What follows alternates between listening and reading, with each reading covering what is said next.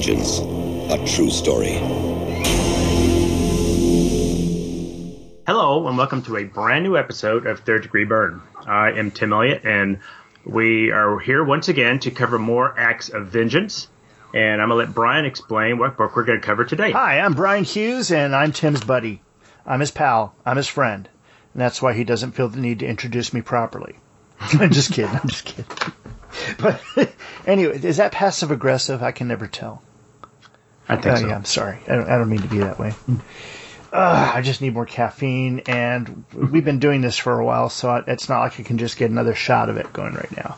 Yeah, okay, so we're smack dab in the middle of the Acts of Vengeance that we're doing at the Mary Marvel Marching Society and the uh, Fire and Water Network, uh, where we're covering the entire Acts of Vengeance. third Degree Byrne, of course, is covering all the John Byrne-related books, and we are on Avengers West Coast number fifty-four.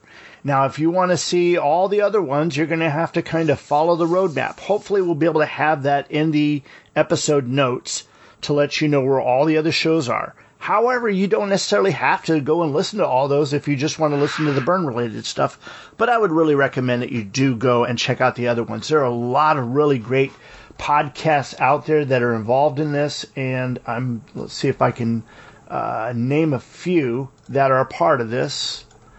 Uh, let's see. We've got uh, Back to the Bins doing the Avengers Spotlights, Coffee and Comics, The Comic Book Time Machine, Doomspeak, Fan Holes Podcast, that's Derek William Crabb, uh, and, and, and others. Fire and Water Podcast presents Head Speaks, Into the Weird. Jeff and Rick presents Unpacking the Power Pack. Did Power Pack do Acts of Vengeance? Maybe they went up against the Galactus. I don't know.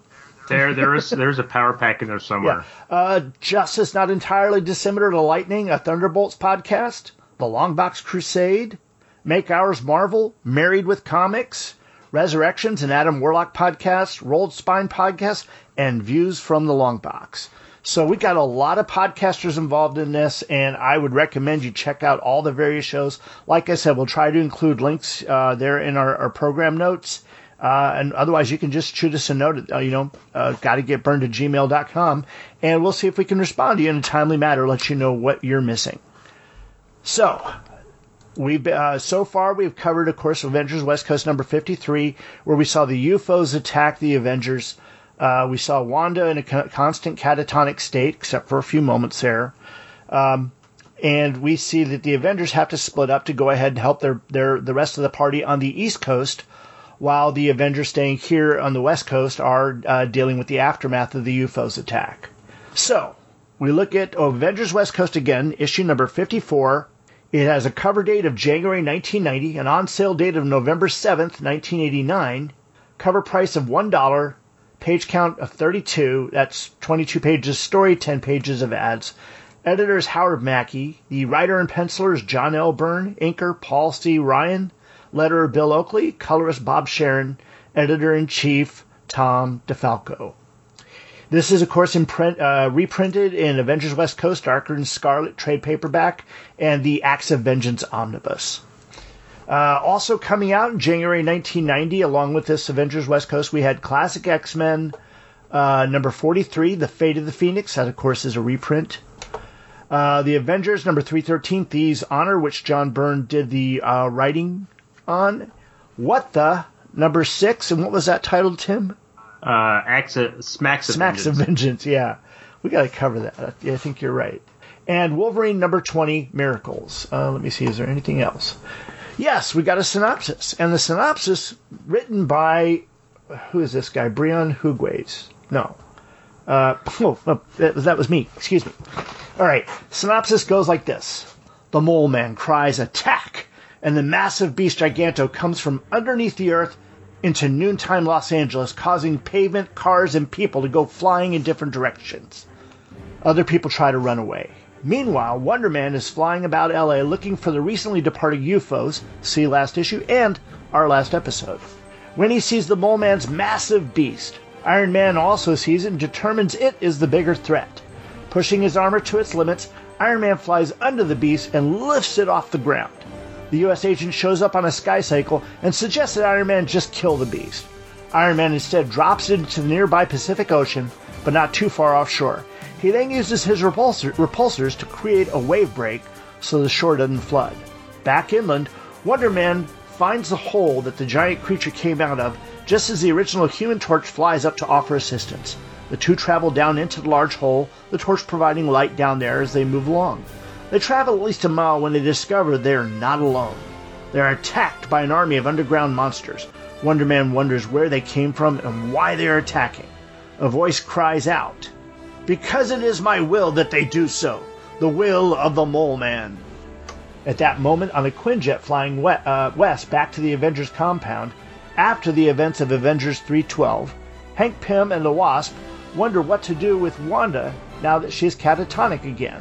Before they can determine anything, though, the Quinjet comes upon a giant, flying, three-headed creature that is not a version of Ghidorah, but Tricephalus. The Quinjet's autopilot was able to avoid the front legs of the beast, however one of the hind legs roughly shaves off the top of the Quinjet. As the crippled jet quim- uh, Quinjet plummets, Hank and Jan argue about how to get down safely. Suddenly, though, some unknown force grabs the Quinjet and lowers it safely to the ground, uh, near the ground. Hank then offloads the catatonic Wanda into Jan's arms as he gets into position to take on the giant flying beast. As it swoops down above him, Hank applies his patented Pym particles, say that three times real fast, into the beast, causing it to shrink into tiny proportions. At Hank's command, Jan flies off towards the nearby Forest Ranger station to alert them to the situation. Lurking in the shadows, by Hank, though, is Magneto. Who else do you think brought down the Quinjet? It was a lot like yeah, X-Men two, wasn't it? Loki observes from his lair and pats his own back for his ingenuity of manipulating the six largest egos on Earth into these acts of vengeance. He turns his attention again to Wonder Man and the Torch as they confront the Mole Man. The Mole Man tells them that they are at fault for attacking his underground realm. The Torch tries to explain that things are not as they seem. The Mole Man scoffs at his attempt. Meanwhile, Iron Man and the U S Agent are still dealing with Giganto, who is heading back to the land. The Agent does some aerial acrobatics with the help of his sky cycle and uses its jets to blast Giganto in the face. Giganto just swats at the cycle, sending the Agent falling towards the beach. Iron Man, of course, catches him before he lands. Back underground, Wonder Man makes a stand against the Mole Man by offering to let the Mole Man blast him with his staff. Simon does this to prove the Avengers mean him no harm to him or his realm. Mole Man blasts him, but Simon gets back up and lets the Mole Man blast him again and again and again. Finally, the Mole Man decides he will withdraw and reconsider the events. He blows his whistle and immediately Giganto stops heading, stops and heads out into the water, deep into the sea. Iron Man drops the Agent into the water and follows the great beast as it's already gone down and made another massive hole underwater into the earth. An hour later, the team all turned, returned to the compound and talked to the East Coast team over a vidphone.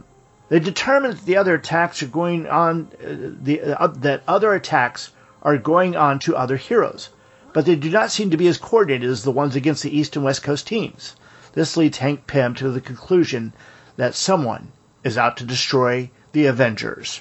Dun, dun, dun. That's right. Somebody's out for them. Yeah, well, you know, they're a tough team. I mean, they got tough guys on them. Yeah. Golly. I, I, you know, I tell you, of course, um, the cover of this issue is a recreation of Jack Kirby's first Fantastic Four cover, with Giganto coming out of the ground. And, of course, you then saw the Fantastic Four strewn about. Well, the only one, of course, looking like the Fantastic Four is the Human Torch in this one. But uh, still, it is an impressive cover uh, with everybody on there. Though, one thing I noticed through these books, does it seem that the colorist has a hard time trying to determine what color U S Agent's costume really is? Because sometimes it's gray well, and sometimes it's blue. Well, I think it's supposed to be black, yeah. But the way they're doing the highlights is trying to hint that it's black. And sometimes they use blue, like they do in folks' hair, and sometimes it's gray. Yeah. Um, but there, is this is? Go ahead. I was just saying, do you think this is the most homaged cover? Well, we were talking about uh, that uh, recently with uh, Back to the Bins, because I mean, th- th- as far as homage covers go, this is definitely one of them.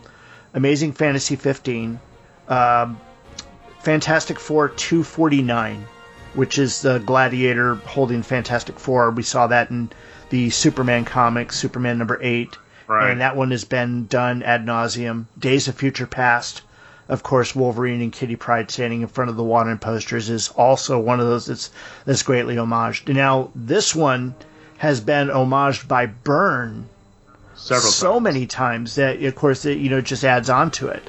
The other ones, uh, you know, the X-Men one thirty-five, is it? Uh, where where Cyclops is holding Jean, kind of the La, the La Pieta pose. Kind of that kind of a last stand pose? The, no, it's one where... where they're, they're backed up against the no, wall? No, the one where Cyclops... Oh, oh I, I get yeah, you. He's helped by and, and George Perez did it for Crisis, but you can see there's actually an old issue of Thor where Odin is holding Thor like that. Uh, it's from at least ten, fifteen years before that, a Kirby cover that uh, is that very same... That, that pose. And that, of course, is one of the uh, often homage. But this one right here, yeah, it's o- homaged a lot because it is the... F- that is the first story of the real Marvel universe, the one that uh, that, that that we know and love today, the six one six. Well, he, and he's even uh, trying to mimic the dialogue because Iron Man said it'll take more than rubble to keep Iron Man out of action, and I think Reed Richards says it'll take more than ropes. Yeah, and uh, and then the Wonder Man is the Thing, and his dialogue is very similar, and. Uh, I think uh, one, uh, Jan's dialogue is very similar to Invisible Girl, but Hank is in the position of the Invisible Girl. So I, I, I like U S Agent when he tells them all, just shut I, up and fight. Yeah. I, I really like the handling of U S Agent uh, in all this. I like the, the handling in this better than I liked it in Captain America. Um, I can't remember. Does he have the... Does he have the super soldier serum, or is he just a guy? Okay, he was one of those guys, if you remember, there was a Class one hundred wrestling ring, mm-hmm. and Doctor Carl Malus and other guys were souping people up and giving them superpowers so they could participate in this or right. other clandestine, you know, things. And uh, so he got that his powers through that, if I remember correctly. Okay. And then he saw that, you know, he he then started his um, uh, media machine where he came out as the Super Patriot and was constantly challenging Captain America as, you know, who's the Sentinel of Liberty for this country, who should be the real Captain America. And, and, and he was very much Guy Gardner of the uh, Marvel right. Universe.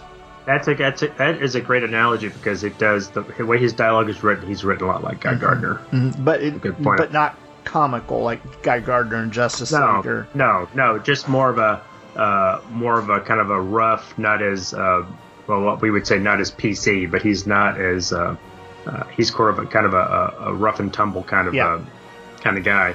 And he was Cap for a while, wasn't he? Yeah, when Cap Cap, his... Cap uh, basically resigned from being Captain America. He didn't want to do the bidding of a government that he didn't um, agree with.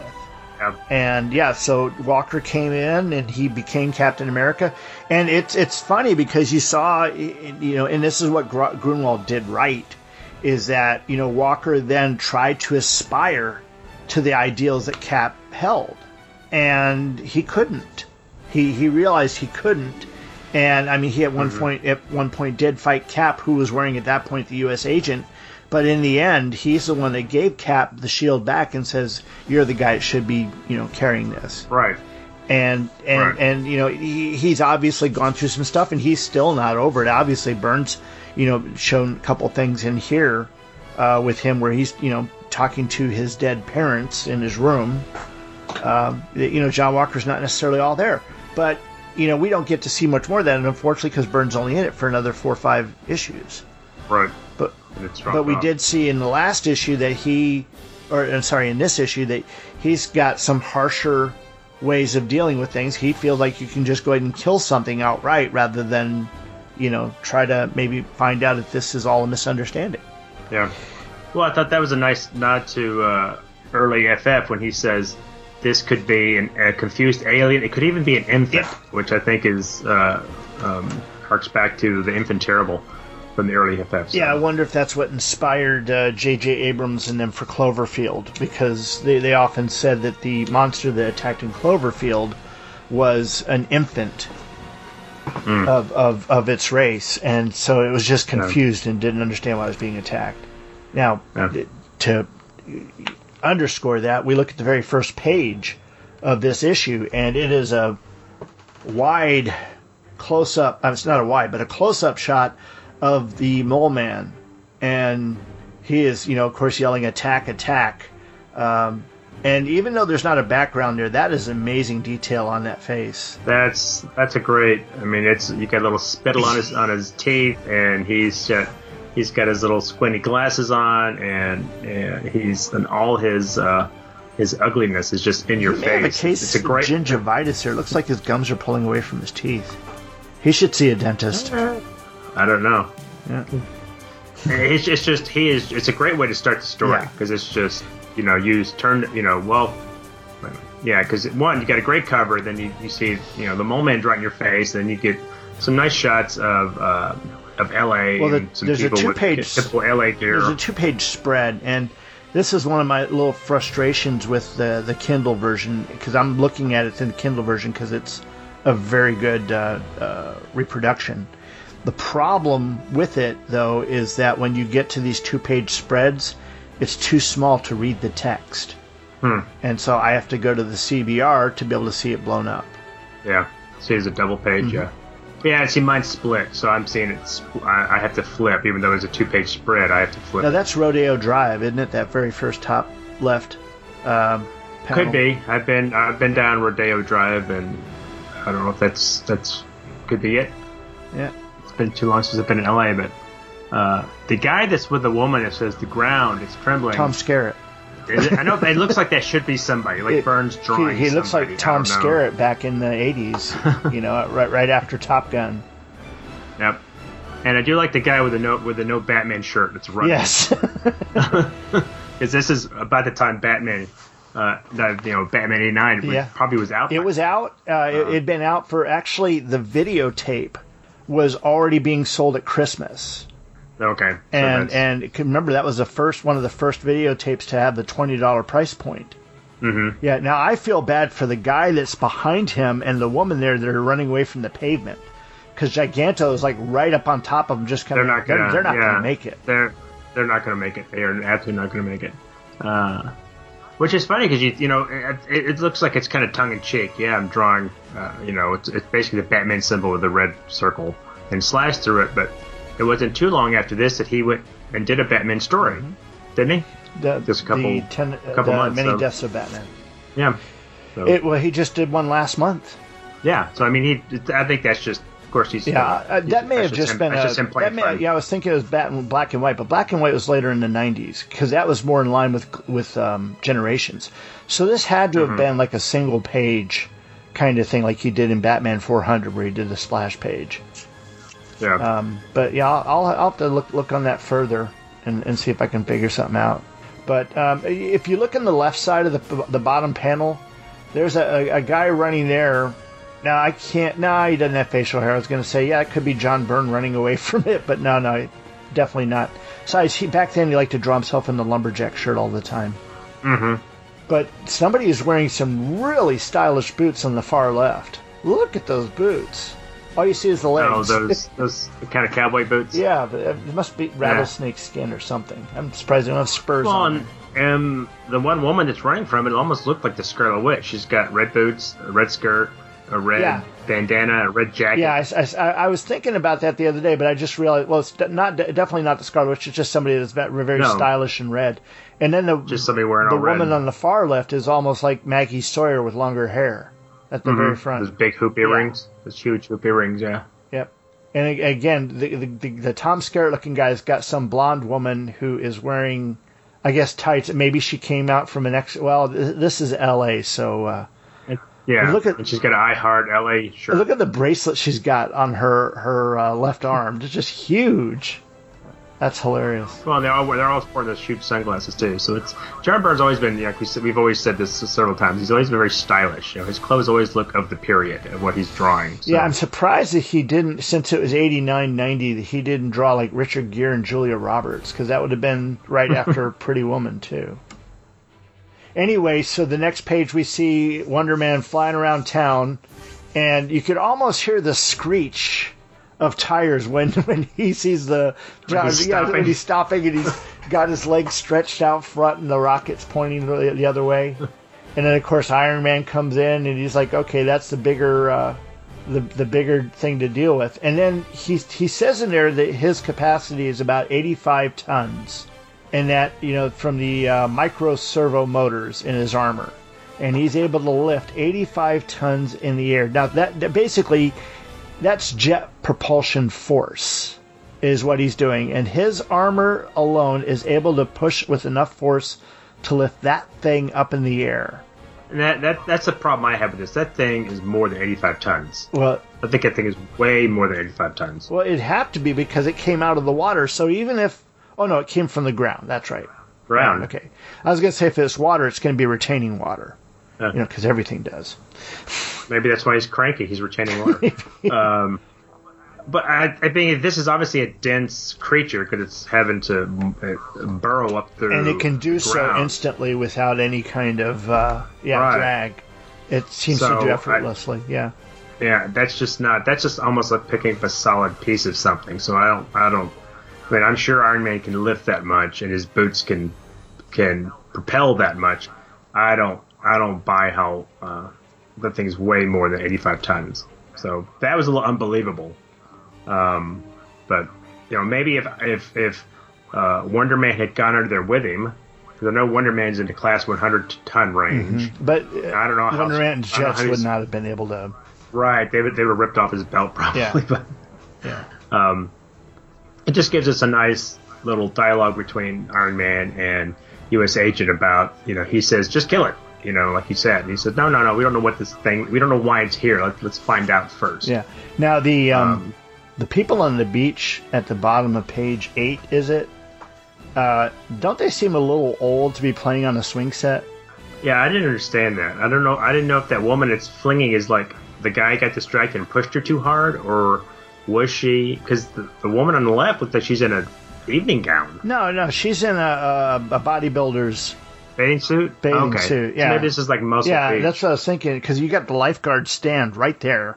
Yeah. You know, he's trying trying to push that idea, but yeah, the the woman on the swing, that just seemed really, really bizarre. But then again, it's L A, so hey, you know, go, yeah, go with anything. It. Ear. But dropping the uh, him into the water and then, of course, using his repulsors to create that breakwater there, that was kind of weird. Why didn't he just drop him a little further? Yeah, drop it in deeper water. Maybe he was taxing and his... And then uh, it goes underwater and digs deep. Well, I, well, I'll get back to that. I mean, first we see Wonder Man finding the big hole where he came from in the first place. The first hole he came up from, right. And the, and he and uh, the Torch get uh, attacked by all the, the various underground monsters, which, uh, the, you know, there's those are all like nineteen fifties-type monsters, and I love the fact that Byrne makes them all differentiate from each other. Yeah, I think he does. This is kind of a, him paying homage to, I think, Kirby, because Kirby would draw that kind of stuff. And he, I think he loves doing these kind of weird uh, subterranean creatures. Um, this is where the inks get a little bit dark for mm-hmm. me. And it may be just the scan I've got, but uh, it's pretty heavy on the black. So you, it, it's you can kind of you can tell what's going on, because the, the Torch, which is nice, he's nice and bright well, red. Paul Ryan seems to like lighter scenes. I think that he does his better inks on the lighter scenes, sometimes to the point mm-hmm. where things can... I, I don't know why, but the colorist has a tendency to whitewash when Paul Ryan's around doing doing artwork. But, Maybe. but um, yeah, it, it definitely... He, he seems to thrive better in in lighter scenes. These definitely get a little little muddy. Yeah, a little yeah. bit. And even on the the next scene when they're on the Quinjet, when they're looking at Wanda... Oh, and Wasp was in another new costume. Him. No. Yeah. Well, she's got back to, I think, the one she had on, right? In the previous issue, which no, is, she's got a head covering. The last one was, of course, they were on the East Coast, and she was wearing the one she kept sticking in the camera that had a lot of purple mm-hmm. on it. So that's the fourth costume so far. And yeah. then, of course, they come up to that gigantic, was it Tricephalus? Sound, right. Sound like something from, you need a shot for. And that's from... Uh, Uh, that's from F F one. That's the, the first, I think that's the first creature they're attacked when they go to Monster Island. I think that's when Reed lassos it and throws it in the water. Now, is this supposed to be um, the same monster island that housed Godzilla? No, no, no, no. I, I, no are you no, sure? Because like in the Herb Trimpe comic, they also had a monster island. Did they have Monster Island in the, in the Marvel Godzilla? I believe so. I believe so. I could be wrong. I know they have had, to ask Luke Giaconetti. Yeah, and I've listened to him cover those books. I know they had a they had a base where the Shogun Warriors came out, or Red Ronin mm-hmm. came out of. Um, I don't know if it was uh, because even in the even in the Toho series, there's two different Monster Islands. There's one where the monsters were contained, mm-hmm. as you say, and destroy all monsters. And there's another where they just live there. You know, they're they're you know uh, you see that in uh, Godzilla versus. Gigan when um, Godzilla and uh, Anguillus are talking to each other and they they, oh, and they decide God, to that was to that was help. Physically painful to listen yeah. to that. I remember, oh. But that was such a bizarre movie with cockroach people and yeah. I mean, I thought it was cool. Gigan was actually the first one that made Godzilla bleed that mm-hmm. I recall. That's when they were. It is. That's when they were kind of lifting some of the limitations on some of the violence. But that movie's also notorious for it's got uh, a huge amount of um, stock footage from other films. Yeah. But if you want to see a lot of kaiju blood, watch War of the Gargantuas. Green Gargantua gets torn up by their mm-hmm. lasers. If you can't tell, that's my favorite kaiju movie. Anyway, so uh, uh, yeah. Now I, I love this scene where the, his toenails rip the uh, yeah rip the. The cover off of the uh, Quinjet peel back. That's yeah. That's that's a great. How many Quinjets have been shot. destroyed in the last ten issues? Because oh, it's like Voyager and their shuttle. Because I mean, we saw. I mean, this one obviously gets trashed. We saw one get blown up. We saw one get crushed in Dallas. Uh, I mean, Avengers got to be running low on Quinjets at this point. Well, they lose another one later in the the series when Magneto crumples it into a ball. Oh, yeah. Ooh. That's their space Quinjet. Can you imagine clipping um, the toenails on that thing? I think that's what's so great because the toenails are drawn so yeah. well. They look like, and it just, you know, and it's not even attacking them. They just can't duck under it, and it's just uh, raising the top off. But I guess this Quinjet could be repaired because Magneto saves it when it right. he lowers it to the ground, and then, in, you know, Pym has to get out and um, shrink this thing, and, and I, it makes you wonder what happened to this thing now that it's, you know, the size of a bird. And want that that expression on Jan's face, she's just so amazed about what what's yeah, but happened. This, this se- segment, though, the, where the Quinjet's going down, and all of a sudden it just flattens out while they're trying to figure out what to do. It flattens out and stops, and I, I knew in that moment that it was Magneto. Yeah. But they've yeah. got so much going on, they they can't even consider that. That they, you know, that he tells her to take, you know, go to the, the ranger station, and he's gonna, he's gonna take on the, the thing, Tricephalus. I did like the the perspective from the ranger station, but you figured you would see smoke coming from where the Quinjet was. Well, I don't know if the Quinjet is. It doesn't seem so much that it's smoking. It's just kind of disintegrated. It's just yeah. pieces are coming off. Like the tops just come off of it. Yeah, but that thing is a gigantic uh, fuel can. I mean, any kind of flying for, jet. Is a gigantic fuel True. can. You get torn up like that, you're going to get a spark, you're going to get fire, you're going to get smoke. Well, honestly, once that thing rips the top off, they're not strapped in. Wanda is, I think. They'd be blown right out of the top of that thing. Right. But, and, of course, we um, see Magneto hiding off in the shadows. Mm-hmm. Which is odd because Hank says, uh, well, Jan says, you know, you know, Hank, did you do that? He goes, what, me? You know, some sort of magnetic field grabbed us and, and uh, set us down in one piece. Uh, he's still holding the Quinjet, and he says, I think it's got something to do with the uh, the monster. So he, wh- why would he immediately, magnetic field, why don't you immediately think of Magneto? Yeah. Or maybe he thinks this creature's doing it. I don't know. But it's just uh, him protecting Wanda. Mm-hmm. Yeah, he just yeah. wants to, because he's got, you know, he's got, it but plays out not, later. He's got, they're not playing, you know, suspect of the moment or anything. They're not worried mm-hmm. about that just yet. Now, this next page, eighteen, when you see Magneto standing there in the woods, is it the inking or the coloring that hurt this image? I, I, I don't know if it's the inking that actually is causing the problem here, but it almost looks like it's done in Crayola. I don't, I don't get that. It's a, it's a little heavy on the blacks. I mean, it is, but it's supposed to be. He's supposed to be in shadow. I know, but it, it looks uh, like. I, I, It looks like it came out of a heavy metal magazine rather than a comic book. Mm. this this whole panel is very is, is muddy to a point. But you can see, like in, in the Loki image, that you know the detail on the line and everything is there. But even it's a little. This whole page is a little heavy on yeah, black. Yeah. With, with the black around Loki, uh, and then down the, the bottom panel with the Mole Man. That's um, it's because all these creatures have. He's creating so much texture. Yes. And all these creatures, and then the, the cave wall behind him. You think Ryan just wasn't starts. capable of, of handling all that? It's not. It's not bad. It's just I think it's a little. It can be done without. Uh, and it may not help that it's, it's colored in kind of some dark, kind of purplish grays and some dark blues. Yeah, the trees are really um, done bad. They're dense. They yeah, don't look good. They're they're dense. Um, my question is, okay, Loki is spying in on Magneto. He sees that Magneto is basically saved. Uh, the Quinjet. Now, if, if uh, of course, he's more reacting to. Um, I guess he can he can tell what Magneto is thinking because. Yep. Um, yeah. Or and he, so you he can, think he's, you know he. Yeah, so he's responding to Magneto's thought bubble. But if Loki wants to destroy the Avengers, then w- wouldn't he be upset that Magneto is not did not allow them to just crash? Or is he just allowing that play out, still thinking that he's got all his little pawns working for him, and they're all going to do at, at this point, what he wants? At this point, he hasn't experienced a major failure, so he is am- amused with the events, thinking they're going to lead to his victory, and so he's not going to he's he's not going to be upset that they prevented that crash.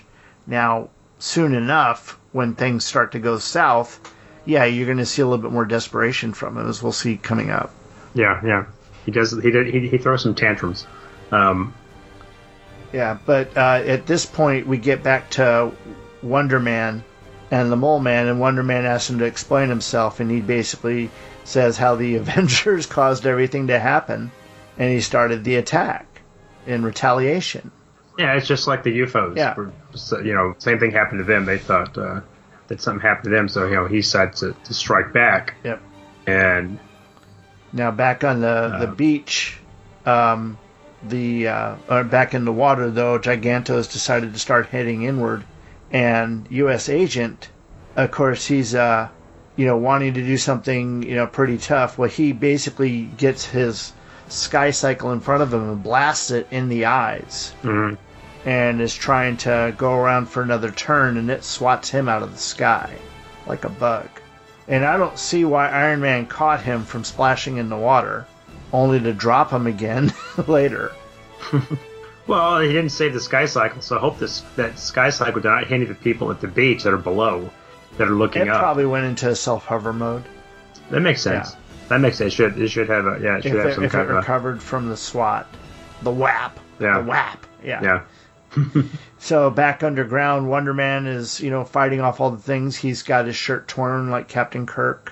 And at this point he decides, okay, I know what I'm going to do. Go ahead, hit me. And he lets him hit him a total of four times with his staff to show that he is not going to fight back, that, that mm-hmm. they are not the aggressors here, and that Mole Man has been manipulated. And so Mole Man agrees that things are not as they seem, and he needs to t- to back off to reconsider. And uh, he calls back his creatures, including Giganto, using that whistle. And it turns out to sea and goes down in the water and does its own imitation of the green gargantua.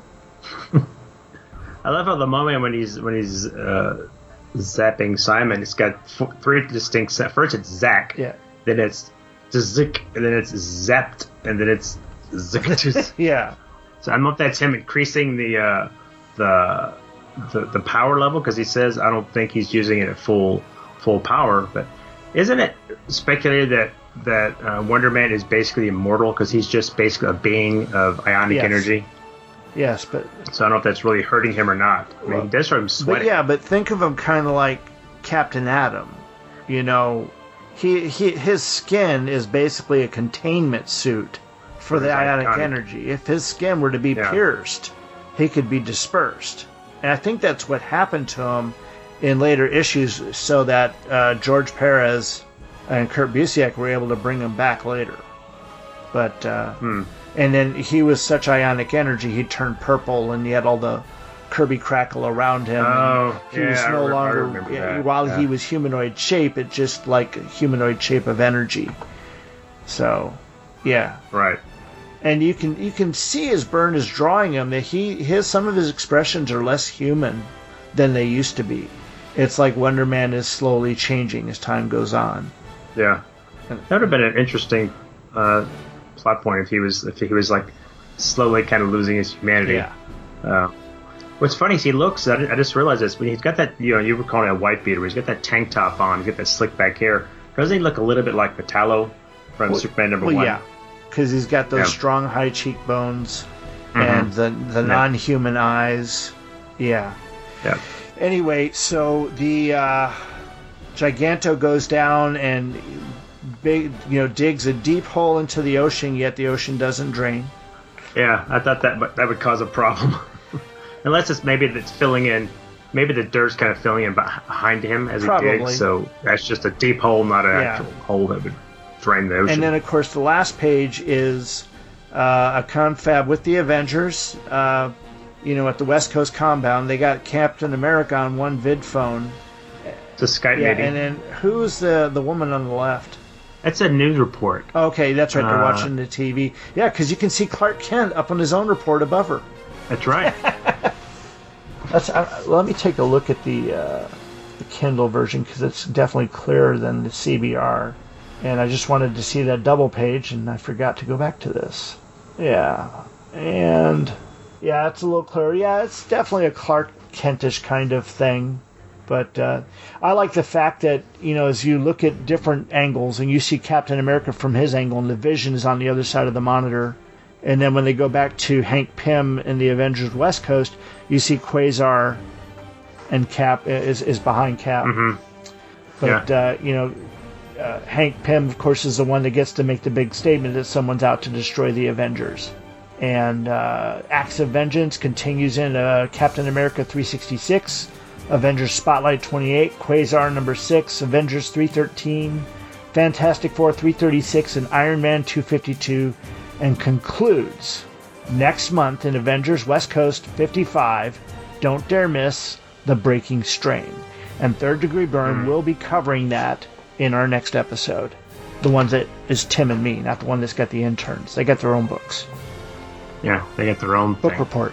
Well, it's- I think it's interesting that they're kind of starting to piece together the the some of the, the attacks that are going on in other books, like Spider-Man and Fantastic Four. Mm-hmm. They seem to be uh, more random and less organized, and that's when they kind of piece together that maybe those are kind of a distraction or kind of trying to uh, more as um, cover to that that Hank says they're out. Someone is out to destroy the Avengers, and they're maybe attacking other uh, superheroes to kind of make it seem like everybody's getting attacked. But it's, if they kind of piece together that it's more of a, a concentrated attack on just the Avengers, um, and that's why I think they would look at who is, uh, you know, who is our main, you know, who's our main bad guy, you know. Yeah, because I know in so. Iron Man he had um, what the Wrecker, and then. Who was the other guy that attacked him? He was somebody I really Con- didn't recognize. The Controller? Well, he, you know, Captain America had the Controller. Controller. But uh, there, there was a guy who's in a red guys. outfit with a, like a blue circle on his chest. Um, and I cannot remember who it is for the, the life. Oh, yeah, that's uh, Com- uh, Comestro? Yeah, yeah, Comestro. That's correct. Yeah, yeah. I'm, I'm not. I've, I've got that book and I've read it, but I don't. recognize that guy at all. He looked a little bit like uh not the Living Laser, but he looked a little bit like uh, Thunder Thunderball maybe. And that's funny because maybe. I know in the previous issue Rhodey had made a call to Thunderball because you know Rhodey and Thunderball had fought when Rhodey was Iron Man, and mm-hmm. at some point Rhodey and him uh buried the hatchet kind of, but Acts of Vengeance brought back in the Wrecking Crew somewhere. I don't know who they went after. It would seem likely for them to go after say Spider-Man. But uh, Rhodey called him and basically trying to see if uh, he could help him out. And he goes, uh, that's kind of a conflict of interest right now. But, uh, you know, the th- the thing is, Dwayne McDuffie was doing a lot of writing. I think he was doing the Avengers Spotlight as well as Iron Man here. and uh, he was keeping a good bit of continuity, and he definitely didn't use characters that uh, that didn't make sense. So, uh, I of course, you know, the, Dwayne McDuffie passed away a, a number of years back, and he's one of those writers that's uh, really, really missed. Mm-hmm. Whew. But all in all, this issue is great, con- uh, great continuation of the story. Uh, a lot of gigantic stuff going on. I mean, and, and, I, and I say that without hyperbole. You know, uh, Giganto and the Tricephalus, these gigantic monsters. And Byrne's one of those artists that can actually give you that size without making it seem wrong. Um, you know, bring in, bring in the giant-type characters and such. Uh... Still found some issues, but I think it had more to do with inking and coloring together rather than just one thing.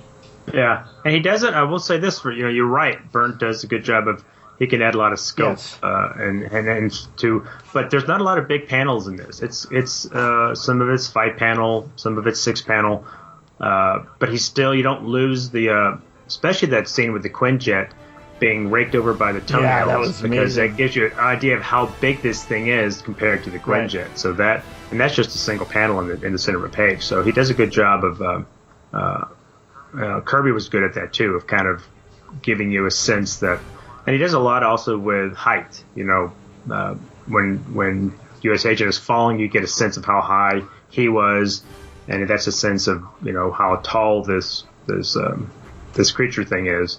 So, uh, yeah, other than, you know, the some of the inking we said is a little dark compared to the previous issue, which was a different inker. Uh, and so that some of Byrne doesn't, it's not as much Byrne to me comes through this. It's got a little more, I guess, of Ryan on it than Byrne, or, you know, maybe it's like a ninety ten or something. Uh, I'm not ha- unhappy with it, but I thought the art was a little better in the previous, uh, the previous issue.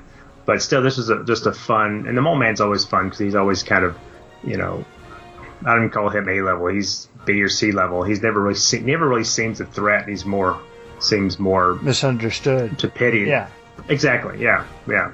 Uh, he's more kind of pitiful than anything else. So it's interesting to see him go up against uh, the Avengers. This is one time where I think trading the villains, uh, as short-lived as it was, you know, worked out. But a fun issue. Yep, yep. Well, I think we've done good coverage of this one. Um, we'll be back not too long with the final episode of our Acts of Vengeance participation with uh, Avengers West Coast fifty-five, Let There Be an Ending. Uh, and so uh, I'm looking forward to it. This has been a lot of fun. I can't wait to see what the other guys put together on their episodes, especially the interns. Mm-hmm. Should be uh, should be interesting. But then again, I've glanced through those Wolverine books. I've never actually read them because I never had any real interest in the whole patch character routine that, that Wolverine was doing as that series started. I've, I'm sure I read them. I don't. I, I, it's been thirty years ago, so I have no memory uh, of them. Like this book, I, I read this yesterday, and the first time I've read it since it came out in eighty-nine. So yeah, I mean, again, that was Archie Goodwin stuff, so I don't know how Archie Goodwin writes the character. You know, if he had Wolverine's voice. You know, there's some guys that had the voice. You know, Byrne has it, Claremont had had had it to a point. Um, but do you know? And, and I know that Ann Nocenti wrote some stuff of his that was a little off. Denny O'Neil wrote some stuff of his that was a little off. Um, But it'll be interesting to see. So I, I'm going to have to pull some of that out. I don't know if I just want to stick with the Byrne books, but or if I just want to start with number one where it was Buscema doing the art, because that you know looks gorgeous. It was, and I, I've got the first twenty issues. Now, was it all John Buscema, or was he doing breakdowns and then Sal or somebody else was coming in and finishing it? Um, gosh, I, it's I, not I can't Tom remember. Palmer. I thought it was. Uh, I don't know who was doing his inking on it. I know. On Byrne, it's Klaus Janson, yeah. So it's got a little. It's a little more dark and sketchy. Well, and, and definitely on, on Byrne's side, it looked like he um, he just did breakdowns and let Janson do most of the finishes. Finishes. So it's it's yeah. rougher than his normal look. And well, it could be. I mean, he was he was doing. A, I mean, you think of the books you listed earlier. He was doing. He was yeah. busy during this time. He was producing a lot. He was not only writing and drawing. That's a lot to pump out for mm-hmm. one man. So. Okay, let so. me... I'm going to take a look at, at the Wolverine thing here just because I'm curious now. Wolverine, number one. And that was from nineteen eighty-five, eighty-six. And it doesn't even want to show me anything from that era. This is Mike's Amazing World. What's going on here? Because it was just Wolverine, right? It didn't have anything else in the... It was just it was just called Wolverine, yeah. Yeah, okay. Uh, there's Havoc and Wolverine Meltdown. Well, I, I know in, here recording this, issue fifteen was Buscema and Sienkiewicz was doing the inks. Oh, wow. Yeah, it looks like that was back... I'm kind of going through here. So it looks like, yeah, it looks like Sienkiewicz was, um, was inking Buscema. Yeah, you know, he was doing work from nineteen forty-nine all the way up. Good golly. And then, let's see. I'd forgotten that Peter David wrote some of these. I forgot that uh, he that, wrote. That should be interesting. I think Peter David, eh, he went a little feral with Wolverine's character. Um, you know, when you think about his appearance in The Hulk, um, his Wolverine wasn't as... He wasn't at the same point developed the way Claremont had developed him to yeah. that point. And so, I don't know. So, yeah. Well, Claremont wrote it. Well, Claremont wrote a bunch Claremont of these, wrote it. John Buscema, Al Williamson, who uh, he did the inks on the, the Star Wars series. But he did no, he did mm-hmm. the art on the Star Wars series. He did the inks on Starbrand uh, when John Romita Junior was doing it. Was doing yeah. it. But then John Buscema and Klaus Janson... Uh, And Al Williamson seems to be... And then, oh, wow. Um, there's a couple issues there with uh, Joe Fixit, and John Buscema does yeah. all the art. So now I'm going to have to pull those out. And those are written by Chris Claremont. I'll have to pull that. I just didn't care for the whole Madripoor storyline or, or, or patch. It just... It, well, I never understood... I mean, I read it, but I never understood the idea of him... needing to, in, in a way, it may it makes sense that he, because he is so long-lived, which we haven't established this yet. But if he is as old as as he, we've established, that he might take on different personas, but to to because if he's pretending to age or he's moving from place to place, he may pretend to be different people. Yeah. Uh, the patch thing seemed more like something Batman would do. Did did Batman have a patch? A character uh, he, that he, he, he had on, several um, different different ones that he would do, yeah. When he's when he's trying to get information or something like that, so that felt more like why would Wolverine? And then you're thinking of the reporter Frederick Foswell. I think also had a yeah. a, a character named yeah. Patch, but uh, well, he was the was he? Yeah, yeah, because he was, and he turned out to be the leader uh, uh, of the. Uh, he was the leader of a. Gang of Thieves yeah. or something. As I don't know, something like that. He had he had multiple identities, and, and ultimately he died a hero. Yeah. yeah. Was that Spider-Man, Amazing Spider-Man fifty, to die a hero? No, fifty is when he takes his suit off and throws it in the trash. Uh, well, it's right? somewhere around there. I'm not going to dig yeah. on that one because it's just, you know. Yeah. Anyway, I think we've covered everything here. You want to tell them where they can find us and write us and... Yeah, we're we're we've got our just search for third Degree Byrne on Facebook, and that's where we get a lot of our uh, we don't get a lot of feedback there, but we get a lot of people posting. But uh, we've got you know a couple hundred members, and you know we're always looking for anybody. If you want you know if you want to have access to our shows when they come out because we post them there, that's a good place to search for us. If you want us. to discuss John uh, Byrne in a in a equitable yeah. fashion, right, right. No, yeah, don't you know what, whatever you want to discuss, you know, and it's a good place to leave comments on our show there. Mm-hmm. Or you can write us at gottagetburned at gmail dot com. We, uh, we're always happy to get emails from anybody. Uh, we haven't had one, I think, in a while, but it'd be nice. Uh, drop us a line. Let us know if we're, you know, if you think we're doing something terrible, let us know, because then we can course correct. You know, we without any feedback, we don't know if we're doing something good or bad. Um, and we have a Twitter account, but I don't think we use it. Uh, I'm not, we're not exactly Twitter savvy, but... Uh, Facebook and our, our Gmail account is the best way to get a hold of us. Yep. All right. Well, uh, we'll be back uh, in a few weeks with the, the final chapter of our part of the Acts of Vengeance with West Coast Avengers fifty-five. And we'll just say, let there be an ending. For third Degree Byrne, I'm Brian Hughes. Who are you? I'm Tim Elliott. He's Tim Elliott. I'm Tim Elliott. Excellent. Take care.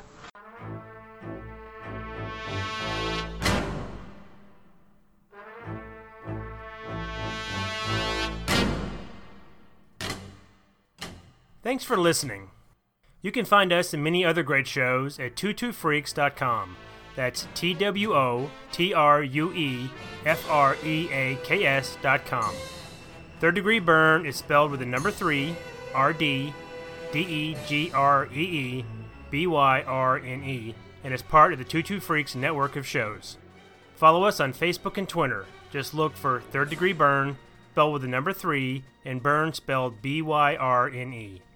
Compliments, complaints, and recipes can be sent to gottagetburned at gmail dot com. That's G O T T A G E T B Y R N E D at gmail dot com. Drop us a line and tell us how we're doing. Till next time, this has been Third Degree Byrne. Some men aren't looking for anything logical, like money. They can't be bought, bullied, reasoned, or negotiated with. Some men just want to watch the world burn.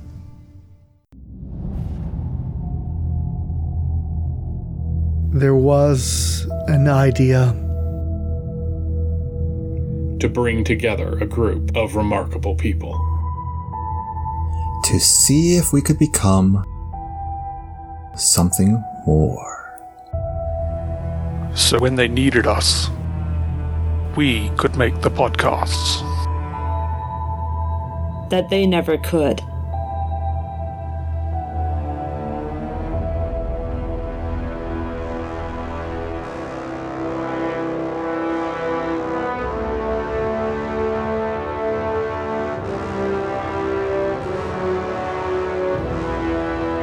In time, you will know what it is like to cross over. To feel so desperately that the comic is right, yet to fail all the same. Regret it. Run from it. March twenty twenty-one still arrives.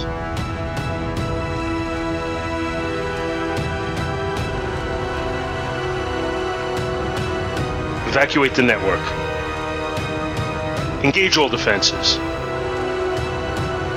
And get this man a cold Mountain Dew. Ooh, a cold Mountain Dew. I haven't tried one of those. Nah, nah, nah. Make it warm. Thank you.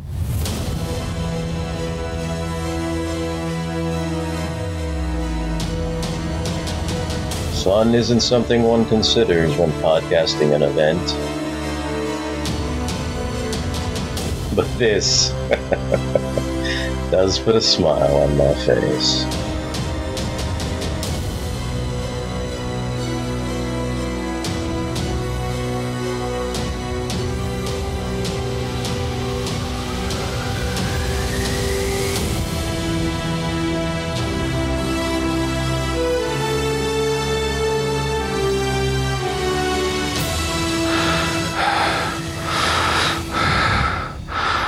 Who the hell are you guys? Do they know it's J M A O?